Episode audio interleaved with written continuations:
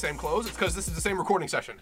behind the, behind the music, Behind behind, the- the podcast. If we're going behind the curtain, there's been a lot of not not a lot of time since the last episode, but a No. lot of time since the episode before that. Yeah, this this is we're getting a lot in here, and it's actually kind of curtains in here, so we can go behind the curtain. That's right. The soundproofing curtain Pay no carpet. attention to the man behind the curtain. Bah, bah, bah. So anyway, uh, we Wages. we are on chapter 19 for the second time in our lives. Yes. We are on chapter 19. And chapter 19 is a transformation of value and the respective price of labor power into wages. And this is super important because holy shit, this is like the fundamental way capitalism kind of masks itself and masks the pure exploitative Oh, yeah. nature of itself. Yeah, I mean capitalism is is nothing but facade on top of facade on top of facade. It is reinforcement of old power with a few mm-hmm. new people in power, and it's cutting away the new people and the old people until there's just this small bucket of reinforced power, and the rest of us suffer. And it hides behind all of these facades. Smoke bomb.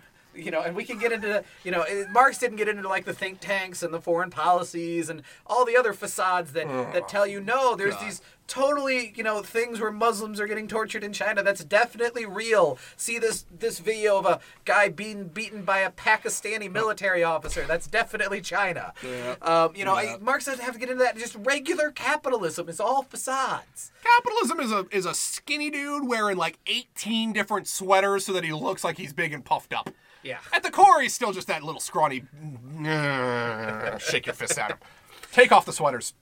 So we're going to talk about uh, chapter 19. We're going to start off on the surface of bourgeoisie society. The Mm. wage of the labor appears as the price of the labor. the workers wage so uh, just just in case because my i think my reading is good there on that one so the my version reads that as on the surface of bourgeois society the worker's wage appears as the price of labor Yeah. is that the exact same Yeah. did i just okay the emphasis sounded weird to me It's then. the wage of labor. that's is entire- okay. yeah the wage appears as the price of labor and that's Yeah. important on the face on its surface what you get paid seems like what your labor is worth Yes. So he says a certain quantity of money that is paid for a certain quantity of labor is what it seems like. that's what it looks like Thus, people speak of the value of labor and call its expression in money its necessary or natural price. yeah On the other hand, they speak of the market prices of labor, prices oscillating above or below its natural price. That is a weird way to talk about it things. very much is Yes. Very- Now, something that, that that's obviously here, and, and Marx is going to say, he's going to say,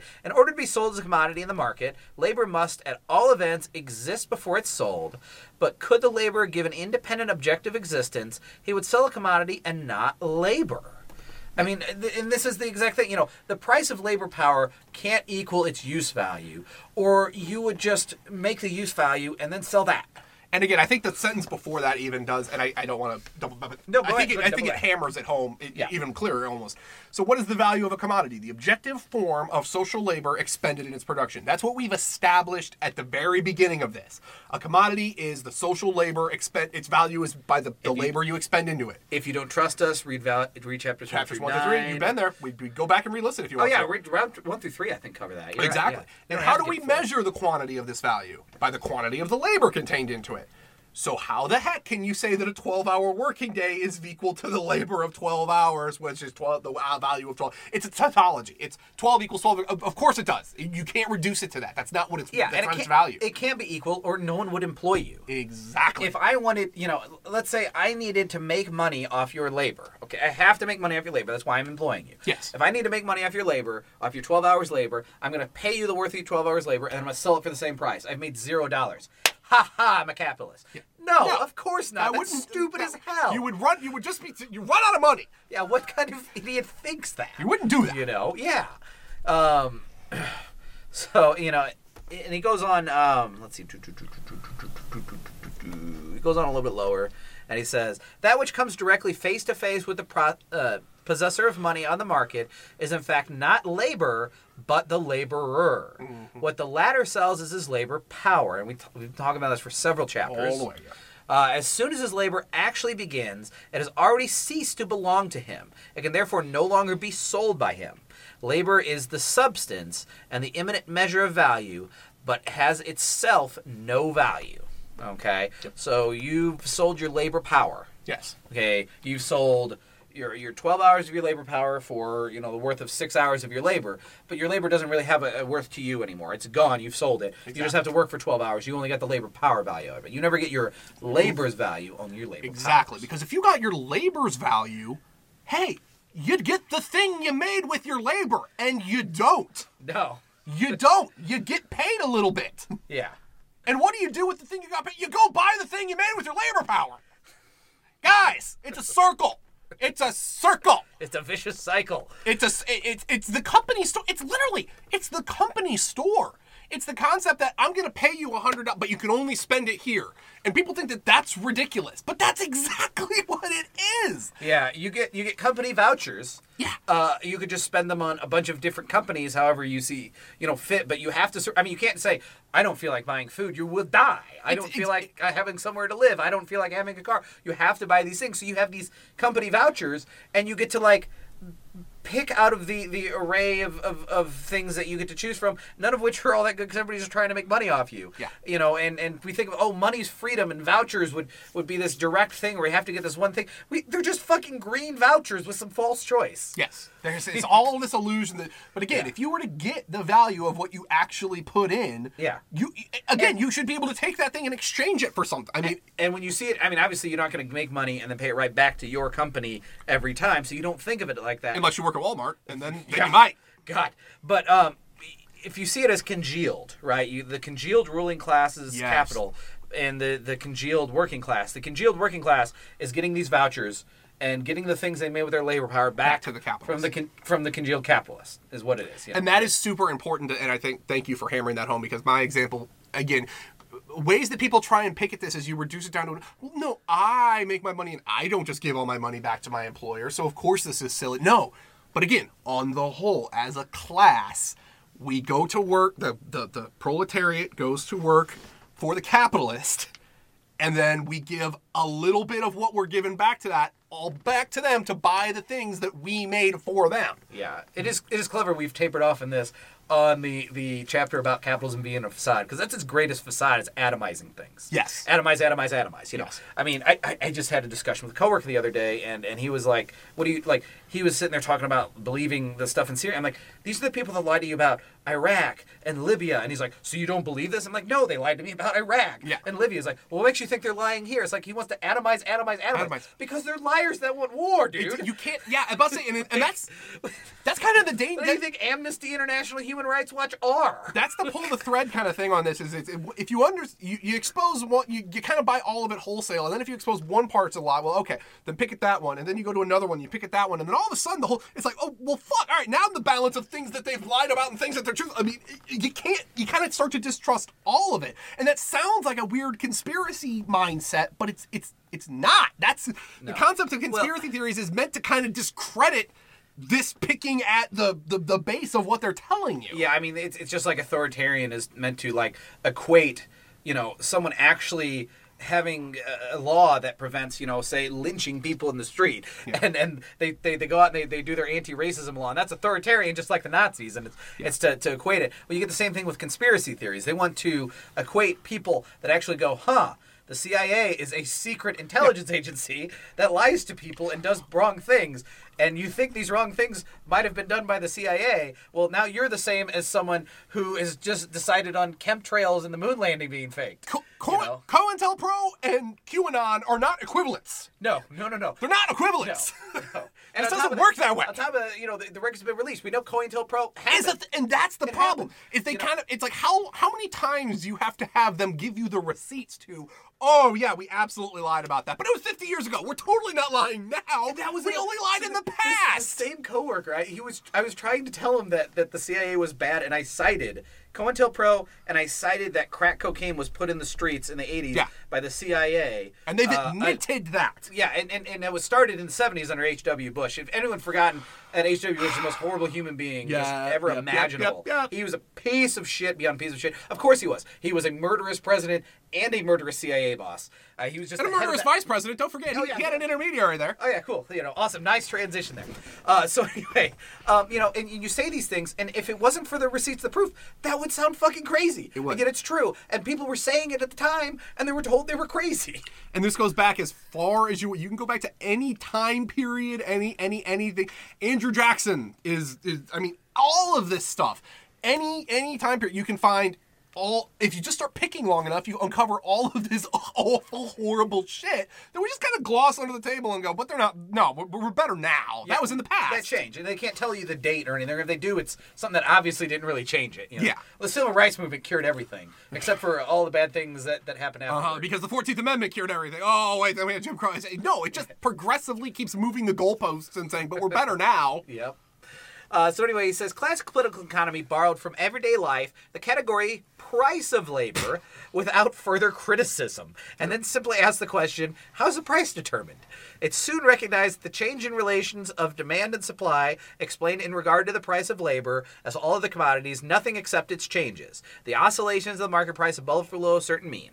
If demand and supply balance, the oscillation of price ceases, all of the conditions remaining the same. But then demand and supply also cease to explain anything. Yeah. Price of labor at the moment when demand and supply are in equilibrium or its natural price determined independently of the relation of demand and supply. Now, normally Marx doesn't get in here and rip on supply and demand. He just lets that one go because it's so dumb. But he's talking about it directly here. And you'll hear the Econ 101. Oh, it's oh, supply and demand, supply and demand, supply and demand. And it seems right because prices change from supply and demand. Yeah. I mean, we, we see that. It's observable. So you, people go, oh, that's right. And, and, and he said, you know, no one asked like where this price came from. They just like asked how the price worked Yeah. and and they're only asking again atomized how the price works day to Day. Not how the price works in the grand scheme of things And you can, and then You you, know? try and just extrapolate it out, and you say, well, no, there's obviously a, a mean price for Yeah. labor and what your wage is, but it's like, you just think about that on the whole. It's like, wait, how the fuck? No, no, then he, says, can't. he says if demand and supply uh, are equal they cease to explain everything well if they're equal it doesn't mean zero. No. It means like there's a hundred to hundred that's equal and stuff's still moving. Well, what the fuck is the price? yeah. And You know? how did you deter- How did you set it? Yeah, how did you set that? So, you know, Marx is going, this is obviously the dumbest thing I've ever ever heard. This is, you know, economics 101 is is just a bunch of idiots saying shit. Yeah. You know, I mean, this it's something that we that gets taught in college and people take that college course and then they think they know economics and they go running off to read whatever right-wing crap they want. Yeah. It should be something that's taught in elementary school and at the end of the class it should say, and this only tells you why prices change day to day. In elementary school. And you should be able to get the concept then and we should move on because it's dumb. Basically. Yeah. Um, but anyway, uh, we're going to go on a little lower. It says, all labor appears as paid labor. In the Corvée system, the laborer works for himself and is compulsory labor for his lord. They differ in space and in time in the clearest possible way. In slave labor, even the part of the working day in which the slave is only replacing the value of his own means of existence, in which therefore in fact he works for himself alone, appears as labor for his master. All the slave's labor appears as unpaid labor. In wage labor, on the contrary, even surplus labor or unpaid labor appears as paid. The property relation conceals the labor of the slave for himself, and here the money relation conceals the unrequited labor of the wage laborer. Hence, we may understand the decisive importance of the transformation of value and price of labor power into the form of wages, or into the value of the price of labor itself. This phenomenal form, which makes the actual relation invisible and indeed shows the direct opposite of that relation, forms the basis of all juridical notions of both the laborer and the capitalist, of all the mystifications of capitalist mode of production, of all its allusions to liberty, of all the apo- apologetic shifts of the vulgar economists. Ah, vulgar economist just never gets old to me. Yes. Um, so I mean, he's he's saying that you know you're not going to see your wages. You're going to see that as, as this boss is paying me. He's giving me an opportunity. This is Mark saying he's giving you know he, he's giving me an opportunity. He's paying me. Of course, that seems like he's giving me money. Well, no, you're paying him. Yeah. If he he wouldn't employ you if you weren't paying him. Yes. That's there, there's there would be no incentive for him. No one is out of their hearts going, I want to employ people. That's you know, and there's the, the magic symbiotic relationship where everyone wins. But No, what about the job he- creators? He wins. He wins. Yeah, he wins, and then he pays you back part of what you paid for him after he used it. Like you pay it in. You advance it to him. You You, give him. for you like give a him. week, two weeks, you're giving month, him super interest-free loans. Yeah, he's, you're giving an interest-free loan. Here's your free labor. Okay, I want my small chunk we agreed to before back with no interest on my payday. Mm-hmm. Uh, but that's you're paying me. You know, and without this stuff, I mean, we've been going at this for hours and chapters, and to get to the bottom of this, because people don't want to take this for granted. It's drilled in your head otherwise. And look how far we get to where we can say this to you, Yeah. because it's so ingrained just from this this light little facade. It's just it's it's. It's not even the good. It's not even the good magic that they do. It's not No. even the good. This isn't the David Copperfield shit. card. This is like David Blaine. This isn't David Blaine street magic. This is just like a kid with a cup, and it's like, ha ha! I made the ball disappear. you know, and and yeah. So anyway, we're gonna go on. Yeah. That- well, yes. The exasperated sigh of God. Yeah. Uh huh. All right. Yeah. So anyway, let us put ourselves in the place of the laborer who receives for 12 hours of labor, say the value produced by 6 hours of labor, say 3s. For him, in fact, this 12 hours of labor is also the means of buying the 3s. The value of his labor power may vary with the value of his usual means of subsistence, from 3 to 4 shillings, or from 3 to 2 shillings, or if the value of his labor power remains constant, its price may, in consequence of changing relations of demand and supply, rise to 4S or fall to 2S. He always gives 12 hours of labor. He changes the amount equivalent that he receives and appears to him, therefore, necessarily, as a change in the value or price of his 12 hours of work. The circumstances misled Adam Smith, who treated the working day as a constant quantity, to the assertion that the value of his labor is constant, although the value and means of subsistence may vary, and the same working day, therefore, may present itself in more or less money for the laborer. So, you know, he's he's saying that the labor, if some laborers get paid like for eight hours worth of work, and some are getting paid for you know four hours worth of work, and the average is six hours worth of work, and you're all giving 12 Well, you're still not getting twelve hours. No one is getting paid six s. No one's getting paid the twelve. No. You know, and and just these little variations are confusing Adam Smith, and you see this. You know, you see this uh, when two people are, are are doing a different job, are doing the same job, and they're paid differently. Yep. I mean, you, you see that, right? I mean, All the time. yeah, I mean, side by side. You know, I, I, I guarantee you in my office, people get paid more than me on experience or, Yeah. or whatever, doing the same job as me. Yep. I mean, you know, it just it happens, and it it it threw off Adam Smith. He thought, oh, different people get paid for their different labor, so it has different values and and stuff like that. And the- Skilled and, and the working day is just a thing that happens. No, a working day is how much a capitalist wants to exploit you, Mm-hmm. and how much you're paid is how much you had buying power to get. And the capitalist has the advantage of being able to take advantage of this congealed labor, so they can take on people that will make a little bit more here, a little bit less there, a little bit over, and then they know, but they know it's going to come out in the wash in the end because they know that they've got. They're not hiring you if they're not making the profit. Yes, and the congealed labor power the capitalist has to buy is enough for the subsistence of the class. Now that means subsistence like the class survives, enough of the class survives for there to be unemployment for him to feed off of. But not everybody has to survive. If you can't afford insulin and you die, he doesn't fucking care. No, no, no, no. But if enough people are not affording insulin and dying, he's going to run out of some some of that unemployed people to pluck labor from. So he's going to care a little bit there. You know, he wants if he wants you to have a car to drive to and from work, you know, he doesn't have to pay you directly to have a car. Maybe you don't have a car. But the class of laborers can generally have cars or transportation to get there, cell phones, whatever society expects. It's whatever socially necessary. Yeah. And it can vary person to person Yeah. whatever. Who cares? Um, and a lot of what's going to vary person to person is the same oscillation as other price. You know, it's supply and demand, Uh-huh. right? I mean, there's less labor supply out there. You're going to be able to, to, to demand. You know, you're going to be able to get more money because there's a higher demand, right? Versus, you know, vice versa. You maybe get less money for the same job. But those are just oscillations in price. It doesn't change the value of your labor power, No. the congealed average value. It doesn't explain how your labor, how you, Right. what it doesn't explain why your, your labor power is more than 0 mm-hmm. and it doesn't explain why your labor power is less than what you're being what you're producing. Yeah. You know.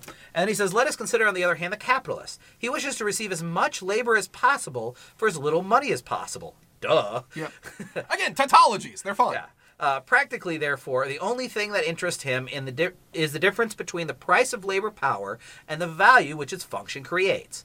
But then he tries to buy all commodities as cheaply as possible, and always accounts for his profit by simply cheating, by buying under and selling over the value. Hence, he never comes to see that if such a thing as the value of labor really existed and he really paid its value, no capital would exist. His money would not be turned into capital. So again, he just he wants your labor Yeah.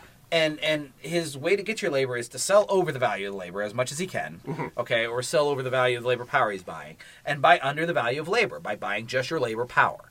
And of course, he's going to try to buy under your labor power and sell over the value of your labor. But as long as there's a gap between what he's buying, what he's selling, that satisfies him, and he just wants to grow that gap as much as possible, either replacing you with someone more productive or cheaper, or you know, trying to find a way to make you productive, whatever it is. And this is an important thing too because this is kind of hammering home that the capitalist is a cog in this machine. Yep. The capitalist is absolutely not aware because if he looked, anyone who looked would realize you would have to. Re- this is how he says that basically no capitalist cannot be exploitative because if they weren't, if they were paying you what you were actually worth, if they were, if they were honest with themselves and said, "What are you worth? Okay, I'm going to pay you exactly." Oh fuck! If I paid people what they were worth, I wouldn't be making money. Therefore, I wouldn't exist. So yeah, at a fundamental level, if you can't exploit people, you don't get to be a capitalist. End of story. And Again, capitalists don't sit there and go, "Are we the baddies?" D- Oh God, such a fucking good. Oh, just mwah. I love that. That that is never gets old to me.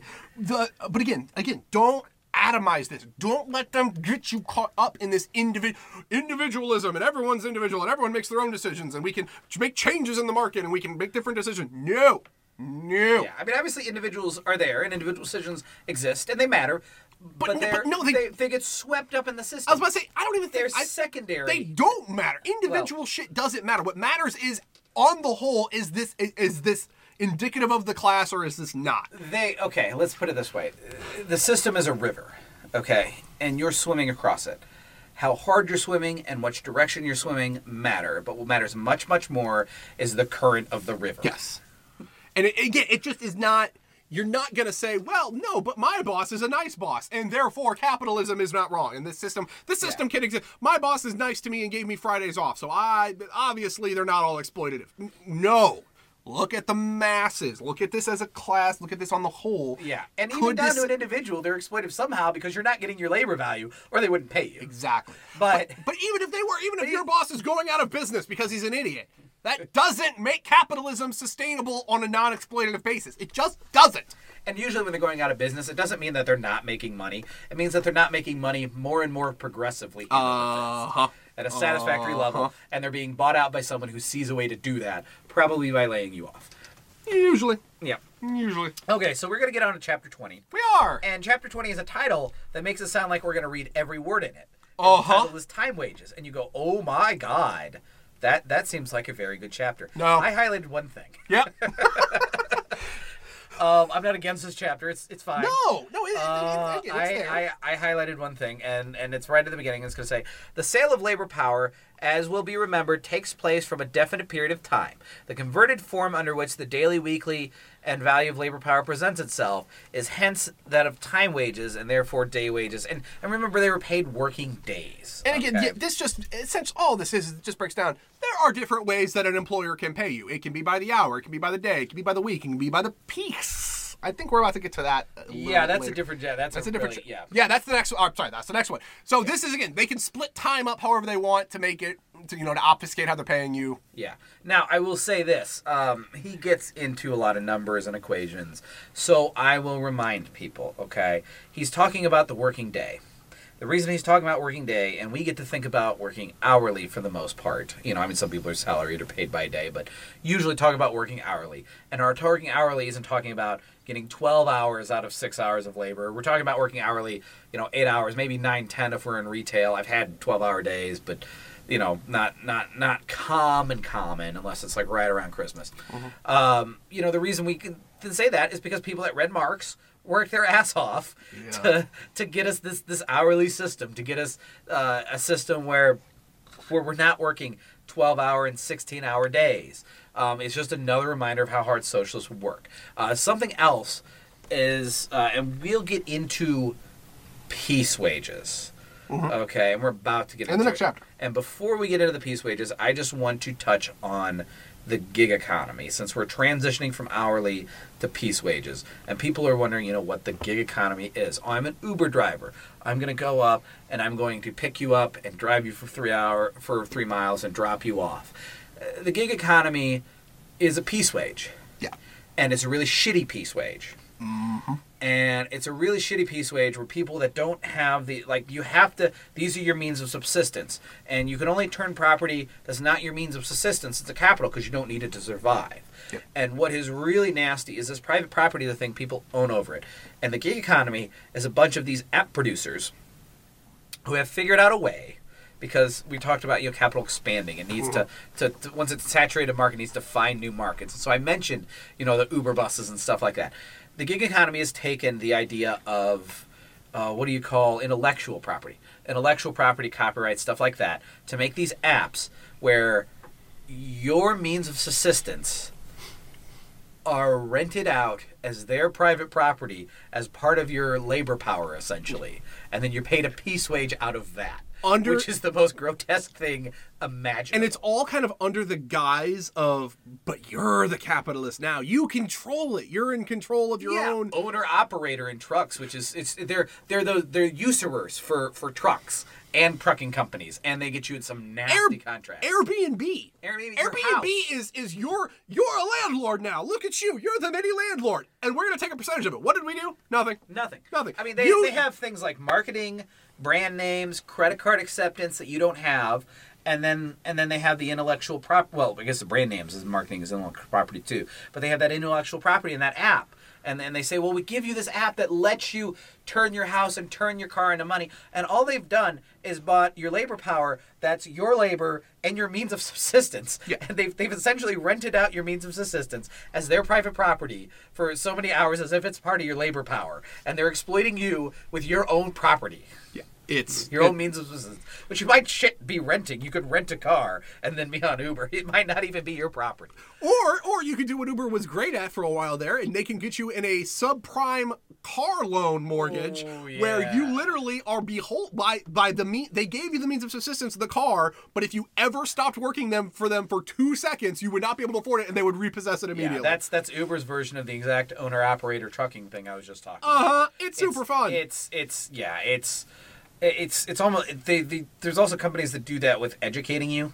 Um, unless you can pay off the loan in full right away, they'll like give you school loans and pay for part of your school, but you got to keep working for them until it's paid off. Yeah, it's tuition reimbursement. Tuition reimbursement, It's the that's it. concept of yeah, you and, and again, the, the, that is a far more insidious system because most of the time in those roles, tuition reimbursement is tied to, uh, and you see it especially right now.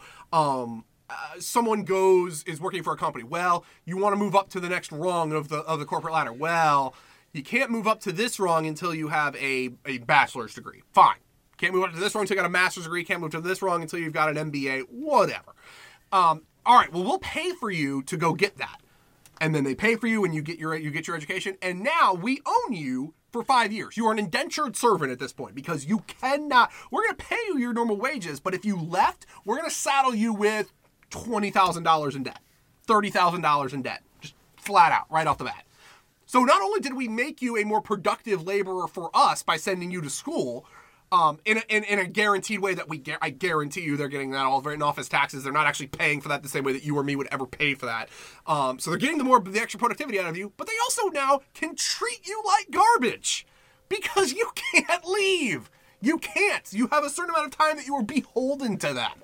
And it is just a fucking. it- It's one of those things that makes it like, oh, this company's super good. They give us tuition reimbursement and they encourage us to take advantage of it because they own you more. Period. End of story. All right. So with that, that's going to be a nice transition into chapter 21. Piece pleasant- wages. A pleasant transition. No, and there is actually, and, and before we transition, I apologize. There is one part of the at the very end of chapter twenty I do want to read because Oh, it's okay. Yeah. No, let's not completely skip something if you see something. No, no, no. I just I think this deal. part is interesting because it, it goes into overtime, which I think people are so. But overtime, namely the prolongation of the working day beyond the limits that correspond to the normal price of labor. So they go when you're going into overtime, it's holy crap, my my time is worth super time now. I'm getting paid uh, super extra. I'm worth. What are you working any harder? You no, you're doing the same thing. So it's like, well, no, the capitalist is really he's losing now because he doesn't want to pay me overtime because that's super extra wages. No, no, he's still getting your labor. He's just getting your labor for slightly less exploitation. So, uh, overtime, with the prolongation of the working day beyond the limits that correspond to the usual price of labor, certainly does exist. But when he's faced with underselling, faced with his underselling competitor, he even insists upon extra pay for his overtime. Again, he does not know that this extra pay also includes his unpaid labor. Uh, and just as much as the price of customary labor does. For example, the price of one hour of a 12 working hour working day is $3. Say the value of the product of half a working hour, while the price of an overtime working hour is $4, or the value product of two thirds of a working hour. In the first case, the capitalist appropriates one half of the working hour as his. In the second case, he gets one third. He still makes no extra payment in return. He is still exploiting you. It's always exploitive. It's always exploitative. They're, it's always exploitative. they're not losing money. They're losing the rate of their profit temporarily when they pay overtime. Uh-huh. So don't ever let them tell you they're losing money. No. No, no, no, no, no, no. no. Yeah. So um, then we're going to go down to, but that is a good thing. I, I forgot to touch on that, and that is important because people take labor or they take uh, overtime to heart. Uh, so let's go down to piece wages. And the first thing I was going to read, and this is just kind of dating it so you understand where Marx is coming from when he talks about piece wages. He says, In the same saddlery shops of London, often the same work for piece wages are paid to the French, time wages to the English. In the regular factories, which throughout piece wages predominate, particular kinds of work are unsuitable for this form of wage, and therefore paid by time. But it's more or self evident the difference in the form of payment of wages alters in no way their essential nature, although the one form may be more favorable to the development of capital production than the other. So, you know, he's dating it, he's saying he's looking at English factories, and it's usually like, say, the French, you know, manufacturers are paid by piece wages, but then there's like English managers and, and stuff like that paid by time because they can't be paid by piece, they're not making pieces. It's and you could even it was even within England, and they said that it was again a lot of what Marx said was based on again material conditions. Ha guys, Yeah. he was looking at Manchester. yeah. He was looking at the factories in Manchester, and the way those factories were set up would not was a assembly line was massive people all throwing their hands in, all making a little bit of a part of a thing. You can't turn that into piece made piece wages because no one's making the full piece. If you got outside of that, even within England, there were still parts where piece wages would have made sense. There are different chunks of the economy. He just assumed, Marx heavily assumed, that that the, the, the that system would take off. That Manchester would be the the end goal of capitalism. It was the most productive form of it, and this is one of those things that he kind of he didn't whiff on it, but it just capitalism evolved in many many different forms. So you have the factory system in Detroit, but you have the sweatshop system in South Asia, and you have all these. I mean, again, there's all you take advantage of whatever the circumstances you have around you are. Yeah. Um, but the other thing, kind of too, there is he was saying, you know, they could be paid different things at different times. Not like if they paid piece wages, it has to be, you know, one capitalist pays individuals piece wages, like contracts, and that's it. You know, I mean, you have that now, right? You can have a contractor. Um, and then you can have regular workers, and you can have commission workers, and you can have time managers. You can mix that all up. You don't have to pay in one monolith, one type of pay. Yeah. You know, um, and you know we've seen that in, in retail. There's people that are paid hourly, Hourly. and Commission. commission. at the same time. Constantly. You know, so you get a piece wage, you you get hourly, and then instead of paying getting paid more hourly, you get like say your hourly chunk down from whatever it would be, and then that made up for in piece wages, where it averages out to less than the hourly would have been, but it looks like plenty. It looks like you know you can hit your goals and make just as much as you know this much. it, it's another layer of obfus- obfuscating how the exploitation gets because again then you've got to go on every single thing well how much Mm-hmm. profit did they make on the on the commission am i paid what they make how much of it, did, it, it just hides Yeah. more and more and again, you're not making a thing when you make a commission, but it's productive labor. exactly So, so that's why we had to, you know, get through that part so that people understand that. Yeah. Um, so he says the form of piece wages is just as irrational as that of time wages. Whilst in our example, two pieces of a commodity, after subtraction of the value of means of production consumed in them, are worth six d as being the product of one hour, the laborer receives from them the price of three d or three dollars. We're saying six dollars or three dollars. Piece wages do not, in fact, distinctly express any relation to value. It is not, therefore, a question of measuring the value of the piece by the working time incorporated in it, but on the contrary, of measuring the working time the laborer has expended by the number of pieces he's produced.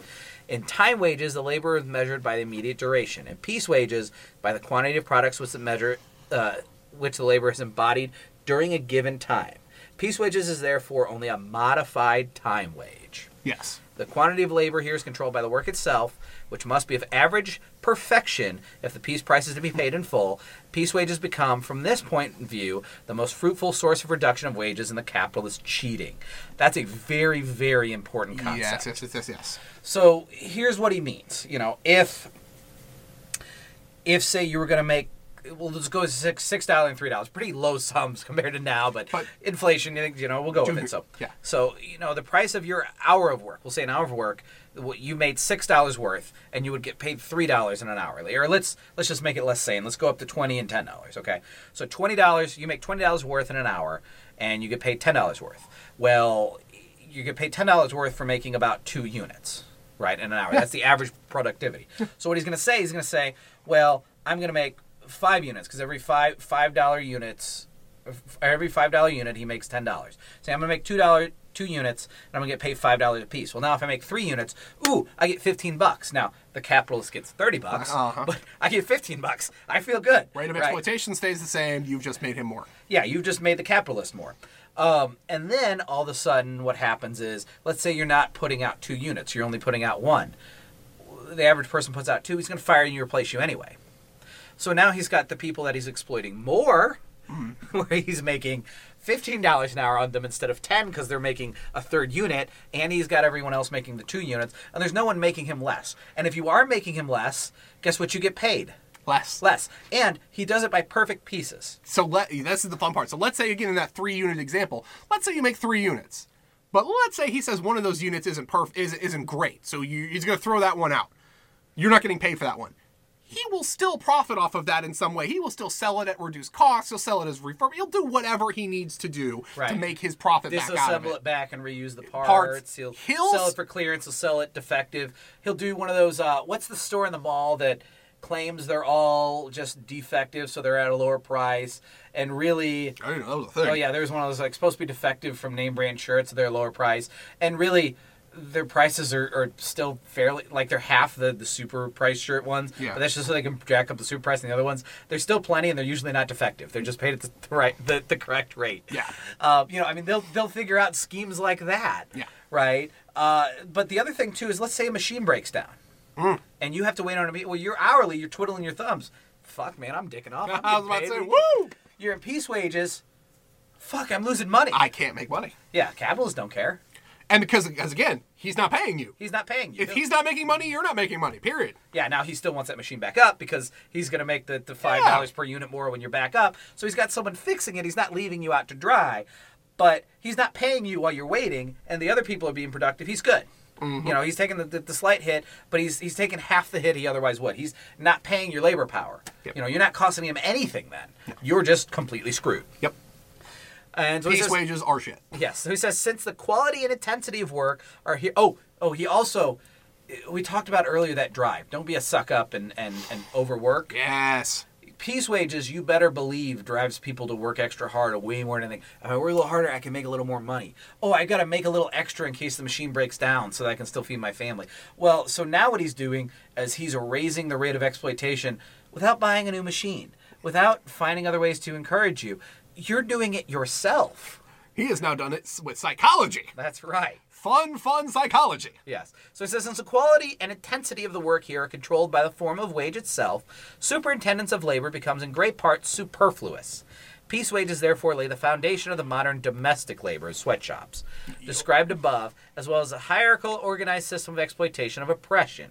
The latter has two fundamental forms. On one hand, the piece wages facilitate intraposition of parasites between the capitalist and the wage labor, meaning you're getting on his side, right? I mean, that, that's what he's exact. He's calling the people that suck up and work harder parasites, but he's he's giving you incentive to do that more than just you know you got to be good enough to lose your job. This is the people that that think if they work harder they'll just get a raise type thing all the time because they see that raise. Yeah. you know.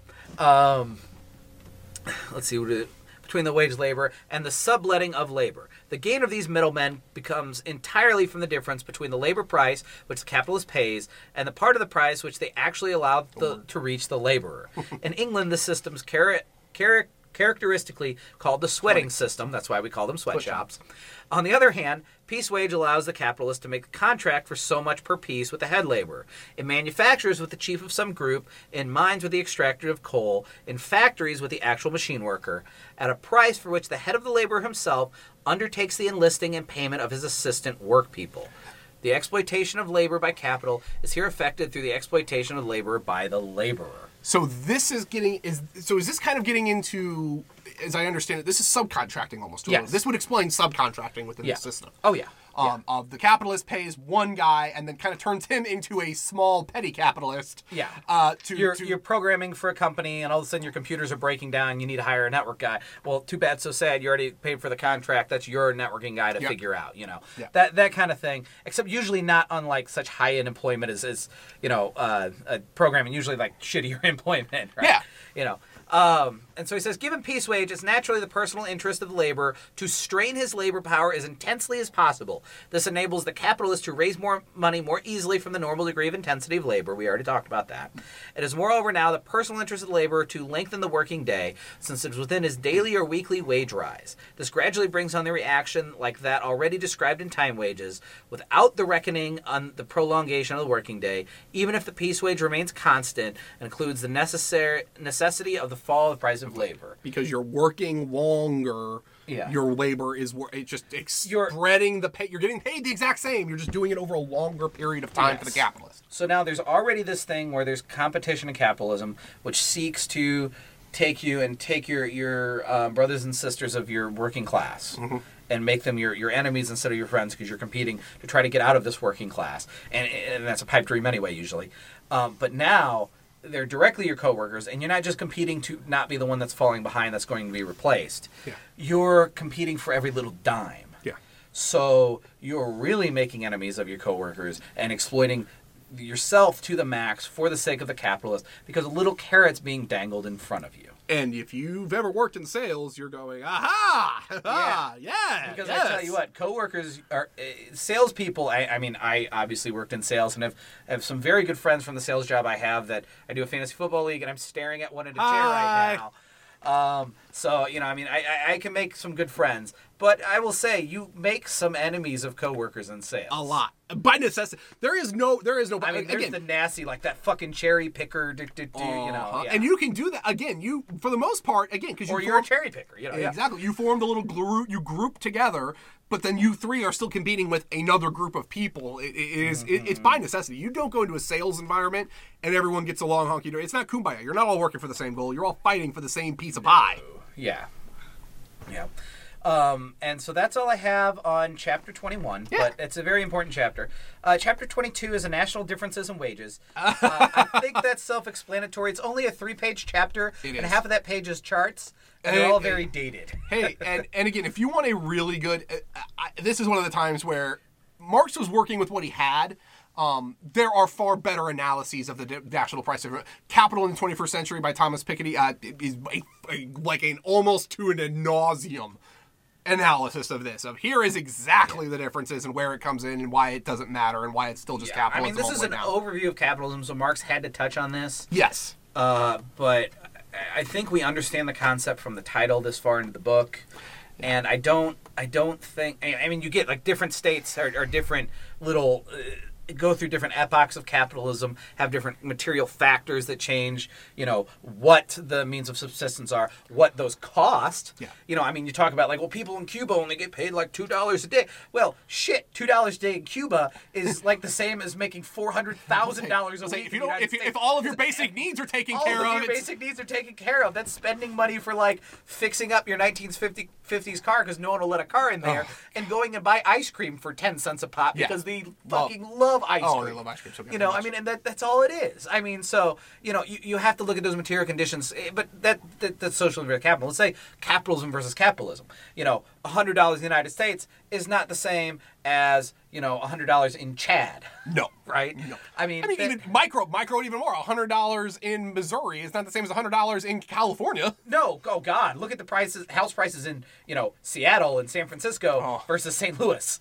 Yeah. I mean, Jesus Christ! Um, Getting so- ready to go. By the way, getting ready to go to Seattle uh, here in a couple in a couple Oh, months. okay. Uh, I, I I fully intend to go poop on uh, Jeff Bezos' doorstep. That so sounds just just I'm gonna I, I it's gonna I'm gonna find a way. I don't know how I'm gonna do Yes. it. I'll have my Poop- wife and child with me, but I'm, I'm gonna. on a drone as it goes in the air so it can fling the I- poop I- all I over don't- the whole I-. I don't know No, how. don't do that because the workers don't deserve that. No, just, no, no, no, Just no. Bezos. Just. Bezos, just- just. Jeff. But on a drone sitting on his porch and then fly it. That's the goal. yeah, there we go. That's the goal. Uh, so anyway, um, but that's that's chapter twenty. That is wages. That's we got it. we got it. We got done with wages. And uh, so you guys just just forewarned for the next episode. Uh, welcome to the Tarantino. Yes, this is where we've Tarantinoed it. this is where the things we're about to talk about in the future happened in the past. It's Back to the Future, Yes. but for capital. So we'll be back, understandably, in chapter 23. Uh, meanwhile, me and Nathan, physically behind the curtain, will be back for chapter 25. Yes. You guys have fun. We'll see you next time. Thank you. Bye.